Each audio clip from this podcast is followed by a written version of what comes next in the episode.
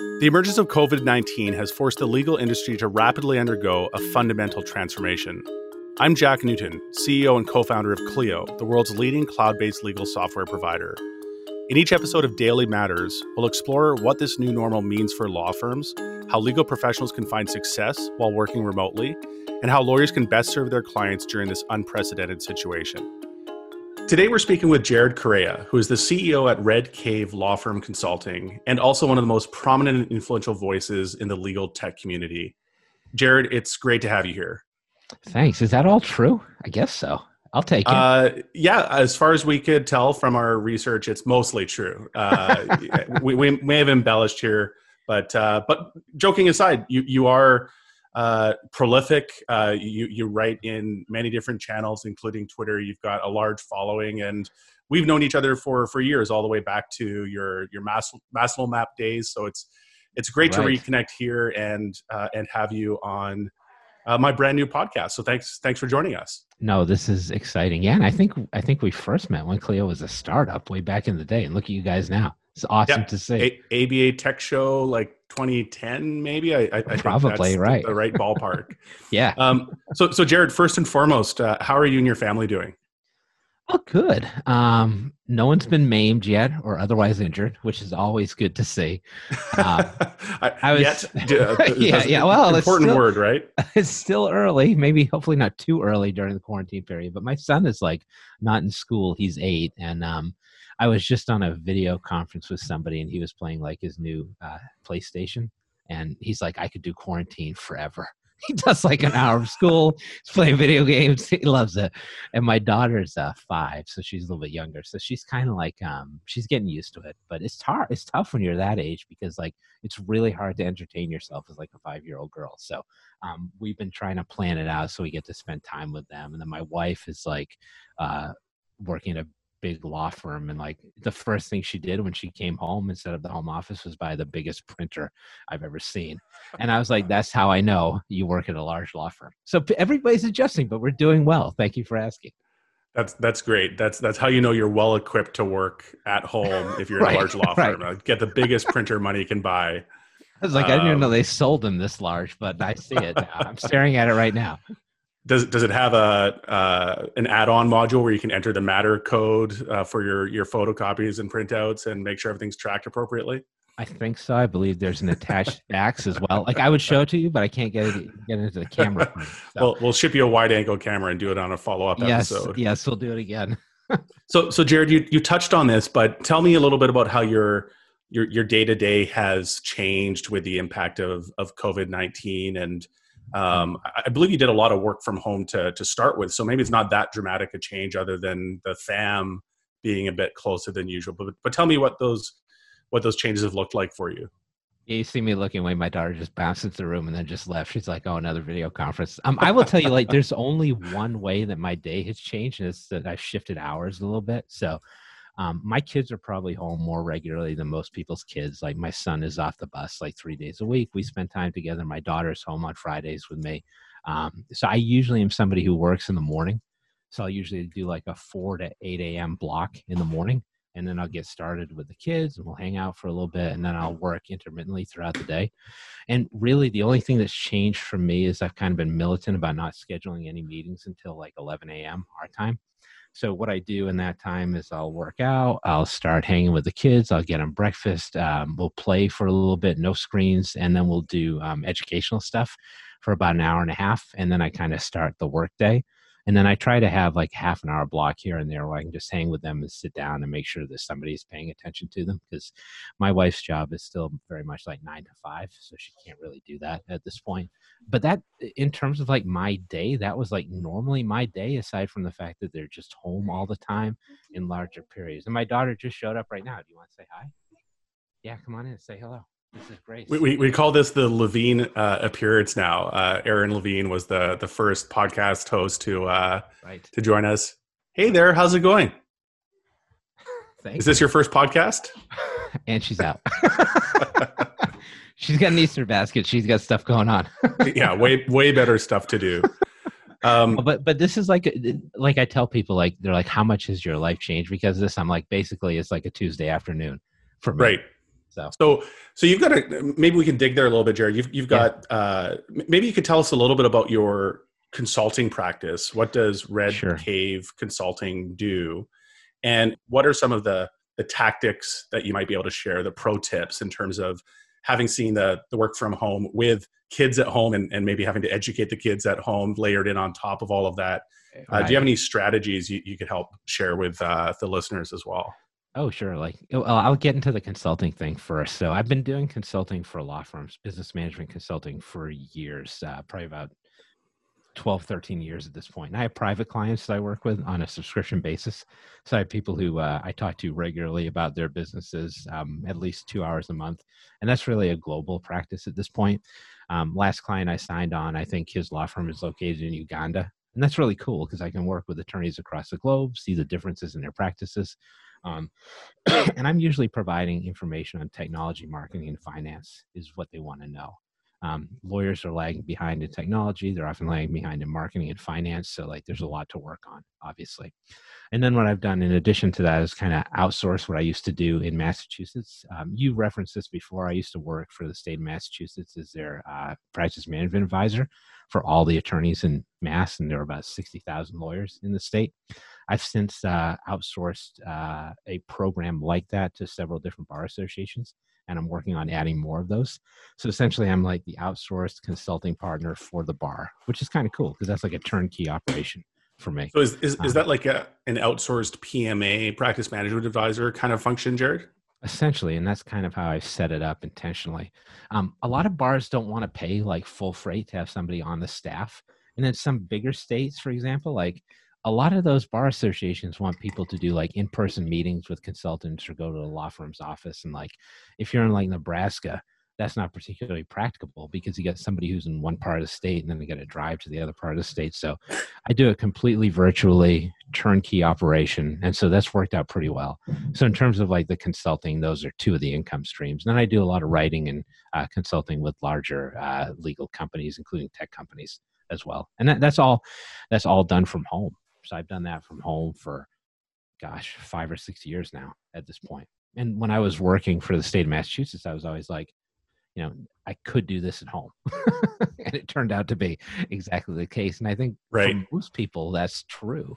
Like lawyers, especially. Like it's not like you're running a restaurant or anything like that. You know, I think that's the food. one of the enduring changes we'll see as a result of this crisis is a lot of people that maybe thought that the only way they could get their job done was going into an office or a lot of managers that thought the only way they could manage people's work was seeing them work in an office uh, will realize that the, the world of work has become way more mobile and way more distributed and it will probably stay that way.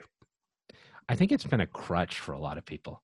Like you said especially yeah. business managers because like you rely on that cadence of meetings that happens on a regular basis in the same way and you just get stuck in that model and law firms, as you know, they're tougher to move off of models like that than almost yeah. any other business. So, We're just seeing bums in seats, seeing somebody yeah, working for yeah. 10 or 12 hours a day. They, they, they must be getting work done, right? law firms have always been about showing up like in person. And now in the span of like a month, that whole model has been like completely wrecked. And so they're having a hard time coping with that for sure. So, uh, so tell us, Jared. You, you went from you know at at at Mass LOMAP working in an office to doing thematically similar work from home. How how did you find that transition? And do you, do you have pro tips to share in terms of how do you how do you number one ensure that you're productive at home? But I, I think also something I've heard from a lot of folks, uh, including people at employees at Clio that have been working from home, is that the lines between work and home become much blurrier and it can be easy and i've found myself in the same trap. Easy to work a 10 or 12 hour day and, and look up from your computer and not even realize that you've you know been in the zone for for a stretch and missed dinner and haven't seen your kids for the entire day. Oh totally. It's really tough to normalize that in a home environment. And then the other thing is like on the opposite side of that if you're having like a particularly slow day right and you've got like two hours between conference calls, let's say, you're like, oh, I should just empty the dishwasher and maybe fold the laundry. And then right. you say, where did that two hours go? Now right. I got to write something and it's midnight. So you you've really got to be on point. about being efficient. So I think that's part of it, like scheduling a, a time for you to work, right? Because it's very easy to work like an 18 hour day or on the other end of it, like a two hour day. Either right. of those things could happen depending on the day. So, like I mentioned before, like I try to be very scheduled about things. So, when the kids are at school, my schedule changes a little bit in the sense that they're not here and I have more time throughout the day, but I will still work. Uh, I will still wake up at like 4 a.m every day and then i'll work until about usually 7.30 then i'll get into my school prep routine right i'll make everybody lunches i'll bring them to school i'll drop my wife off at her job um, and then i'll come back and i'll work out for like an hour and a half and then it's like 10 o'clock and then i get into the day and i try to take a break for lunch around 1 o'clock and then i try to finish up around 5 and then i go pick everybody up and then once I've logged off or shut the computer down, gotten to pick everybody up. We come home, we have dinner, we put the kids to bed, and then oftentimes I'll just be in bed by like nine o'clock, mm-hmm. nine thirty, and be asleep so I can kick it off again. I found that like for me, and this is different for everybody else, like if I try to stay up late to get work done, I stay up way too late. But if I can give myself like that period of time in the morning, like three or four hours before everybody's up, I get a lot done and I'm like hyper efficient and that's the other thing like for people like if you're working from home for the first time it helps to figure out like when am i at my most efficient? I know i'm not super efficient at like 2 p.m because i want to take a nap but i know in the early morning what works for me is just to get out and get cranking and i can really get a lot done so th- that's that's just like insight into how i spend my work days but whatever works for you in terms of a routine i would put that routine in place and then just stick to it to make sure it works yeah, you just uh, brought to mind uh, Dan Pink and his new book uh, called When. Oh, I and... ghost wrote that. Just kidding. and uh, what what Dan talks about in this book is the the science of of timing and how important.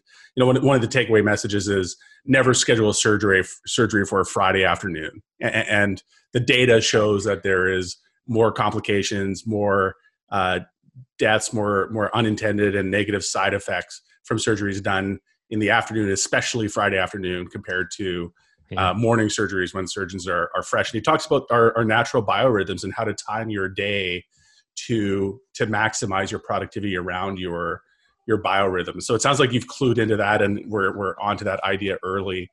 And I'm yeah. I'm, I'm it curious. Didn't happen overnight. I will say that. Like yeah. It, it, took some discovery before I actually finalized the schedule, and I was like, this actually works for me. But go ahead. Sorry, I didn't mean. I was just going to ask you when when you you talk about the you know folding laundry for a couple of hours as as maybe the opportunistic kind of chore doing that we might be tempted to to do during the the quote unquote work day. Do you actually lean into that and and be fluid with what you're doing based on how you're feeling or, or are you really regimented about and say no this is my work time and i'm i'm not gonna go and do the the laundry sometimes i'm regimented about it but i try to like listen to what my mind and body are telling me in some ways so if it's like 2.30 in the afternoon and i get a call in a half an hour and i'm like look i just cannot concentrate right now. I need a break. Like that rote act of folding laundry is sometimes a really good way for me to get back on track.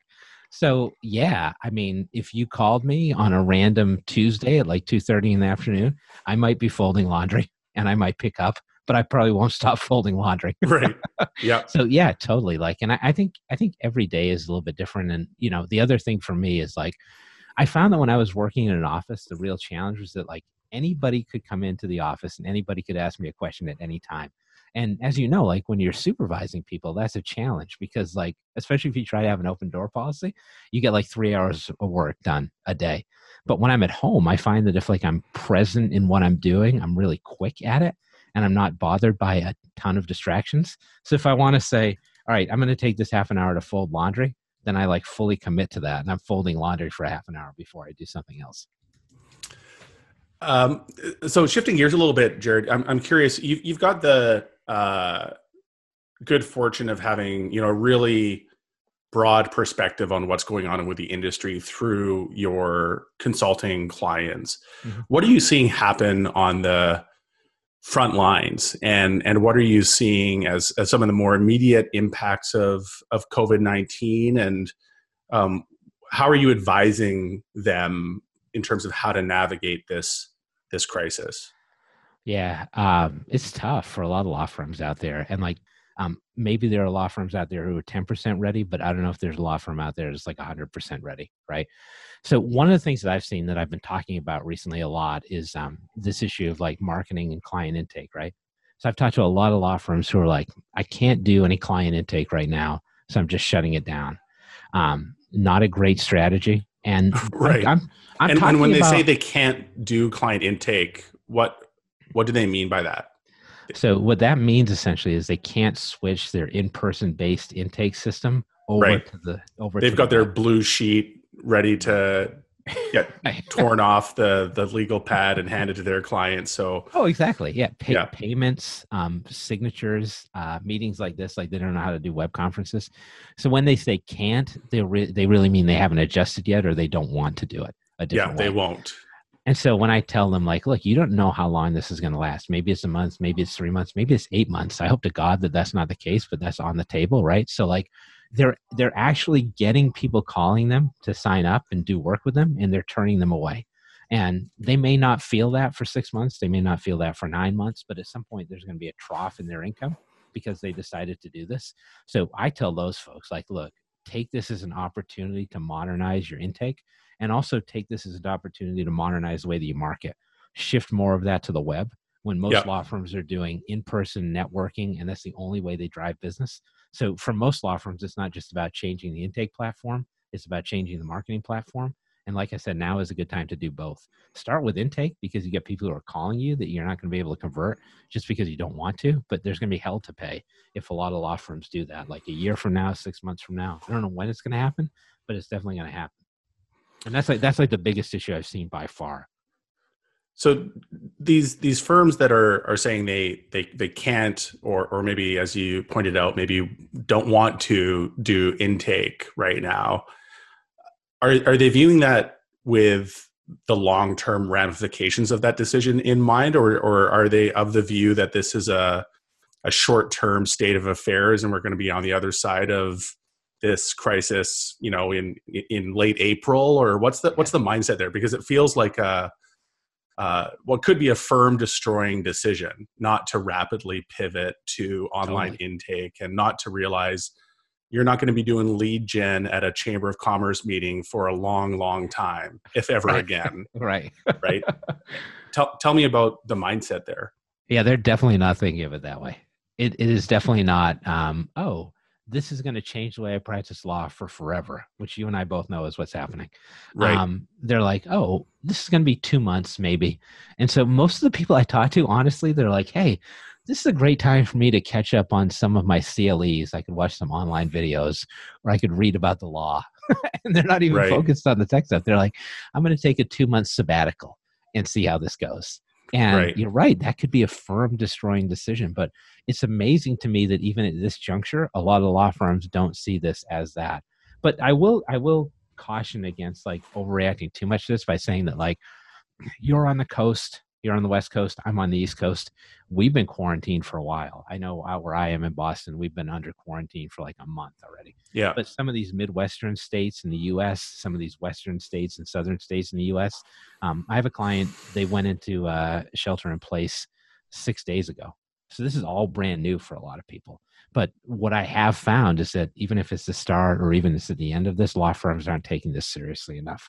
So i think a lot of them are approaching it for the first time now but they definitely don't understand the gravity of the situation.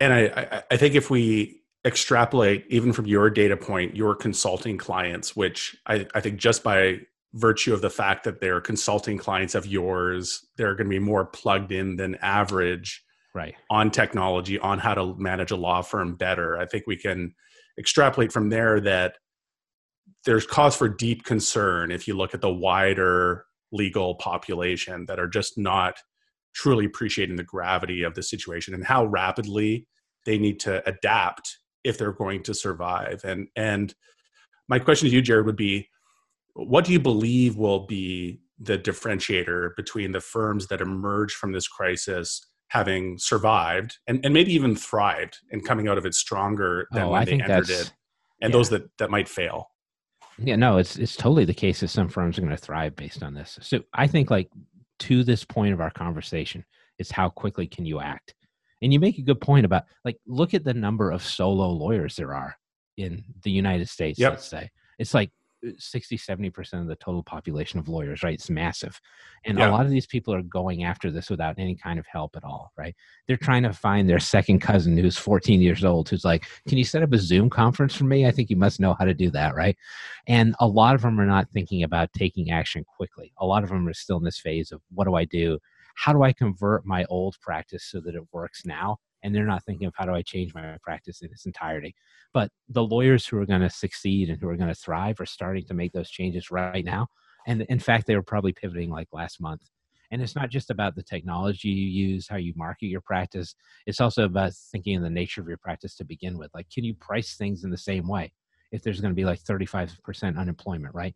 So you have to start thinking about legal products. You have to start thinking about subscription services. You have to start thinking about what's the total cost of representation. How do I sell that to people? Yeah. And then you also have to think about what practice areas are you focusing on now? Like, Yeah. how quickly can you convert to quote unquote recession areas of law practice? Um, the sooner you can make those moves, the better off you'll be in the long term, without a doubt. Yeah.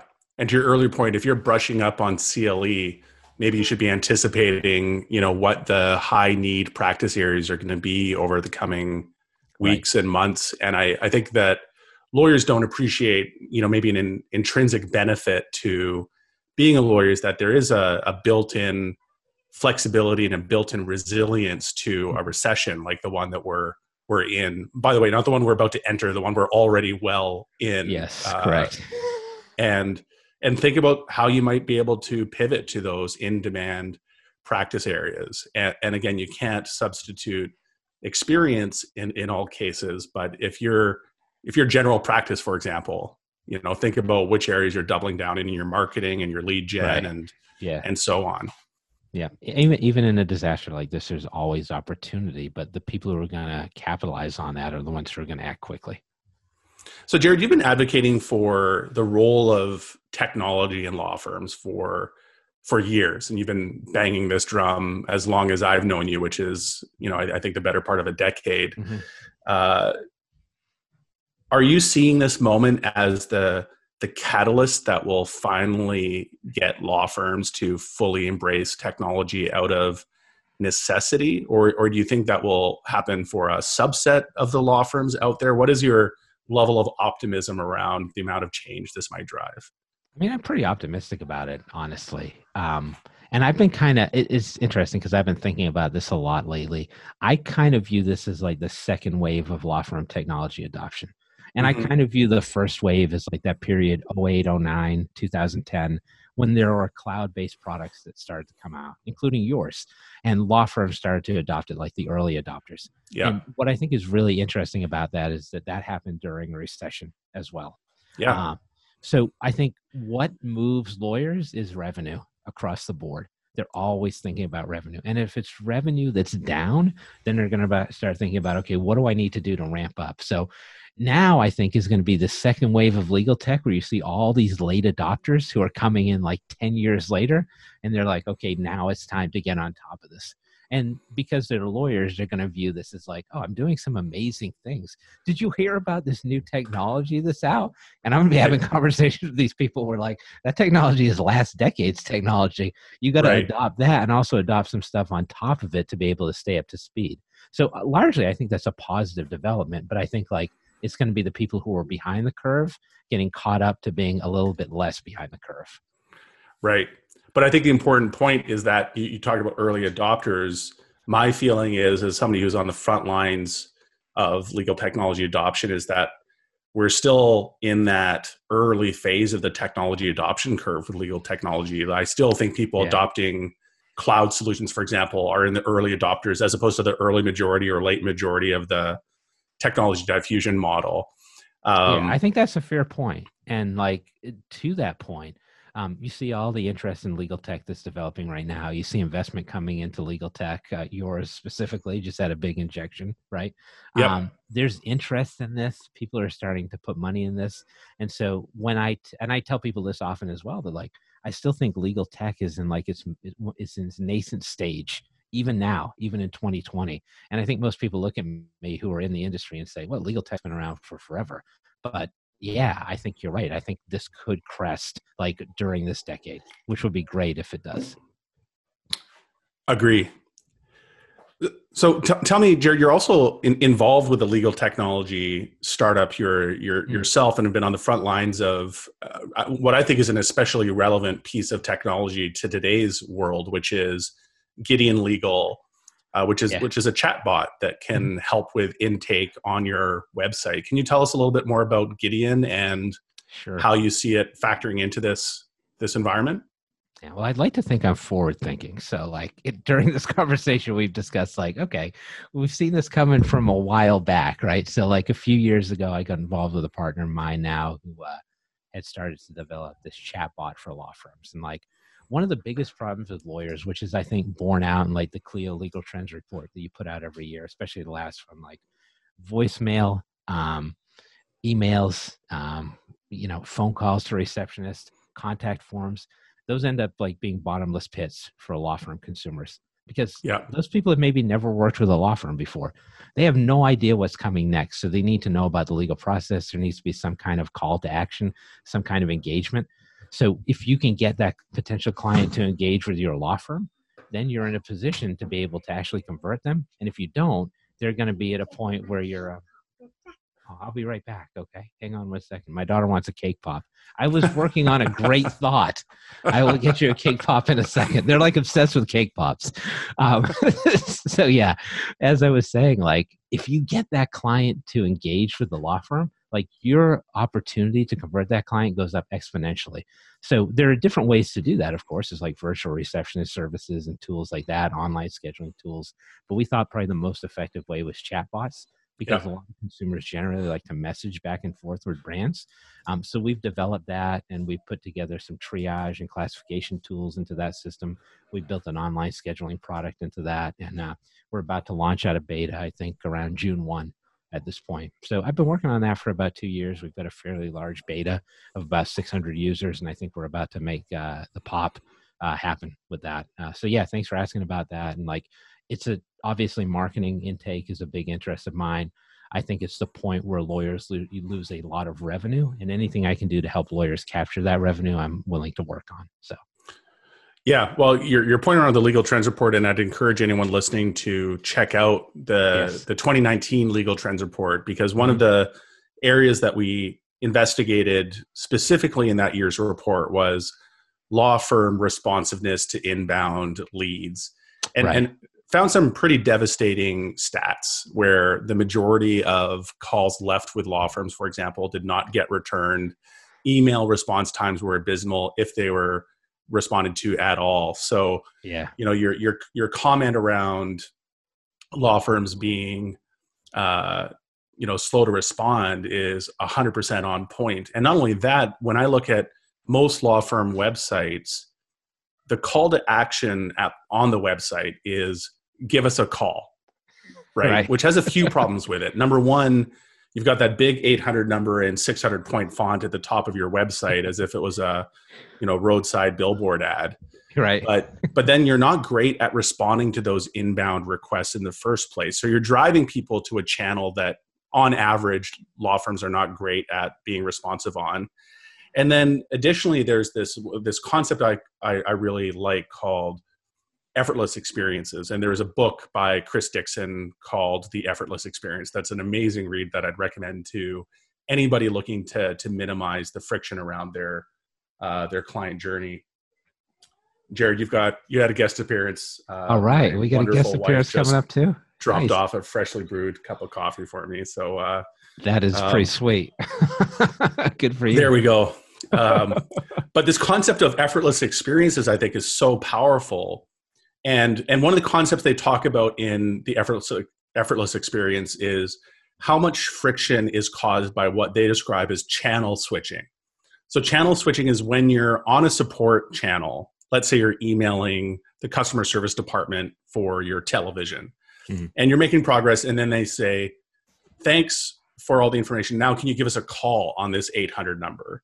That channel switch is hugely annoying to consumers and I think anyone that's gone through that experience of making progress on one channel, then being asked to switch to another, knows intimately the feeling of frustration I'm describing. Right. And yet that's that's actually the first experience that most law firms ask their prospective clients to undergo when they visit their website. And I think the idea of an integrated chatbot is so powerful because you're pre- preventing that channel switching, but you're also able to la- layer in some intelligence into that where you can actually screen out bad fit leads. You can yep. you can do a lot to make sure that only the the best leads are kind of hitting your your your inbox. So can, can you just tell us a little bit more about that? Because i think it's a particularly relevant technology in the in the midst of this this crisis to be thinking about you know how do I not punt on intake for two months and hope that the Chamber of Commerce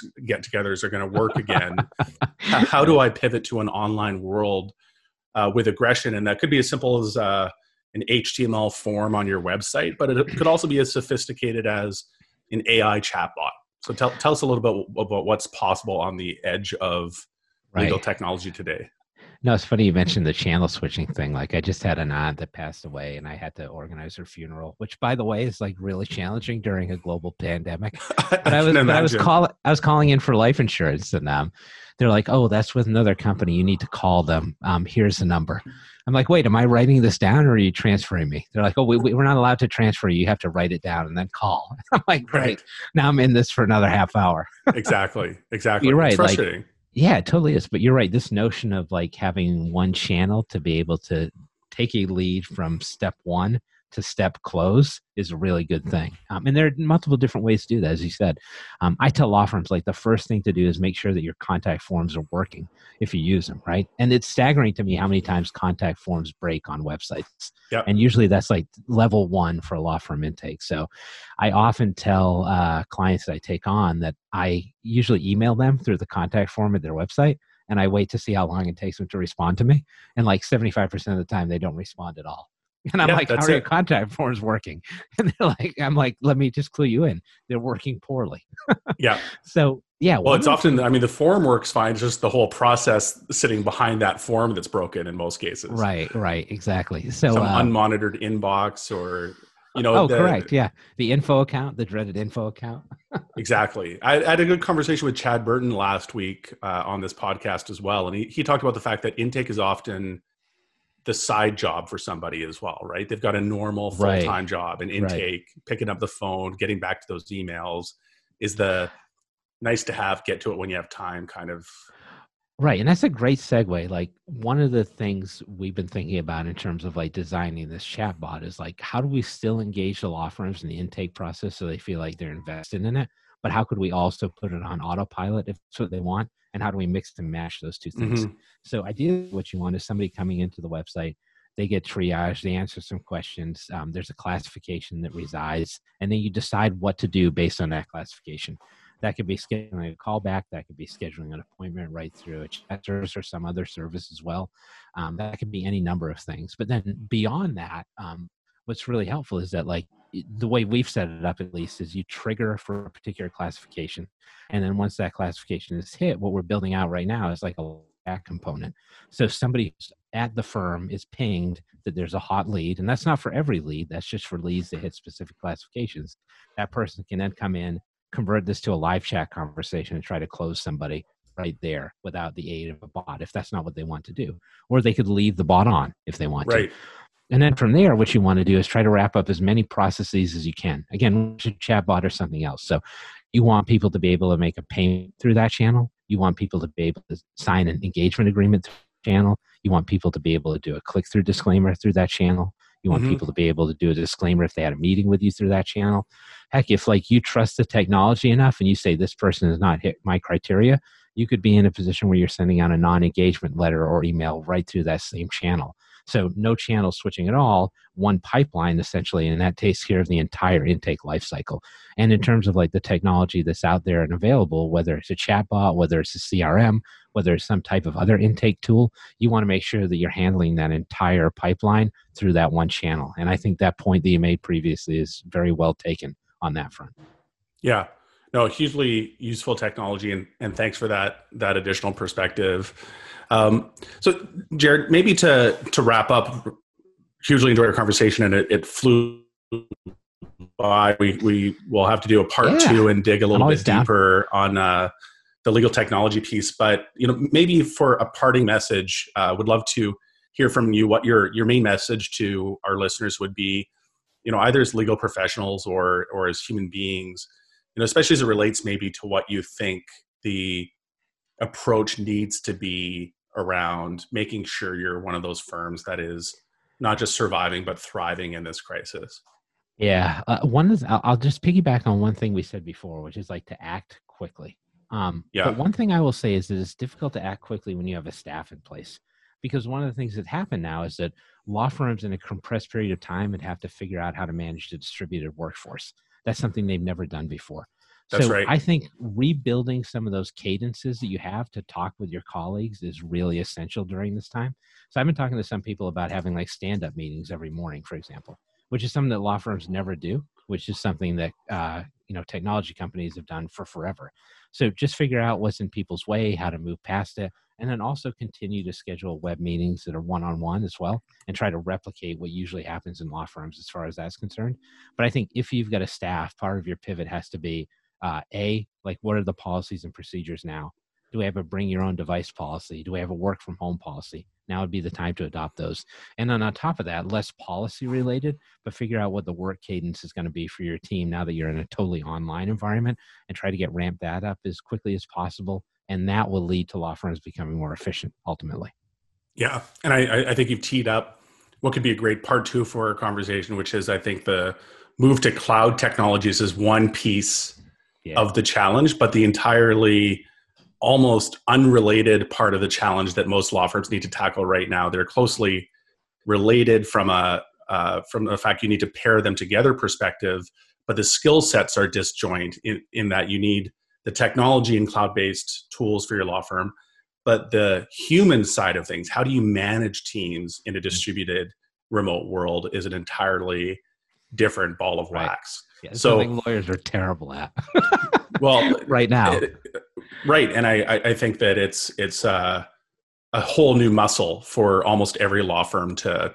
to to build. So great, uh, great way to to wrap up part one and, and set up part two of our conversation. Jared, Nice. thanks so much for joining us today. Really enjoyed our conversation. thank you always a pleasure and only three drop-ins i was very proud not not bad at all. Well, uh, stay healthy and stay uh, stay safe.